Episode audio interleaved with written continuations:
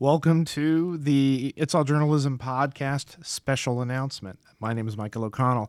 I had I, had an editor who always told me that whenever you change something in your publication, no matter how small, you need to let people know so they won't be confused.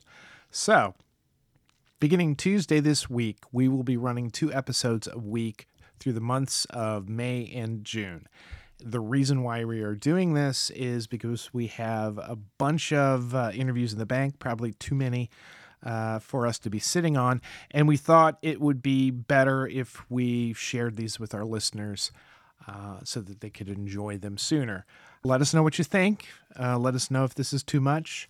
Uh, but please continue to listen and support our podcast. Uh, we we enjoy doing it. We're going to be beginning our 11th year come August, and uh, we, we want to make sure you're there with us.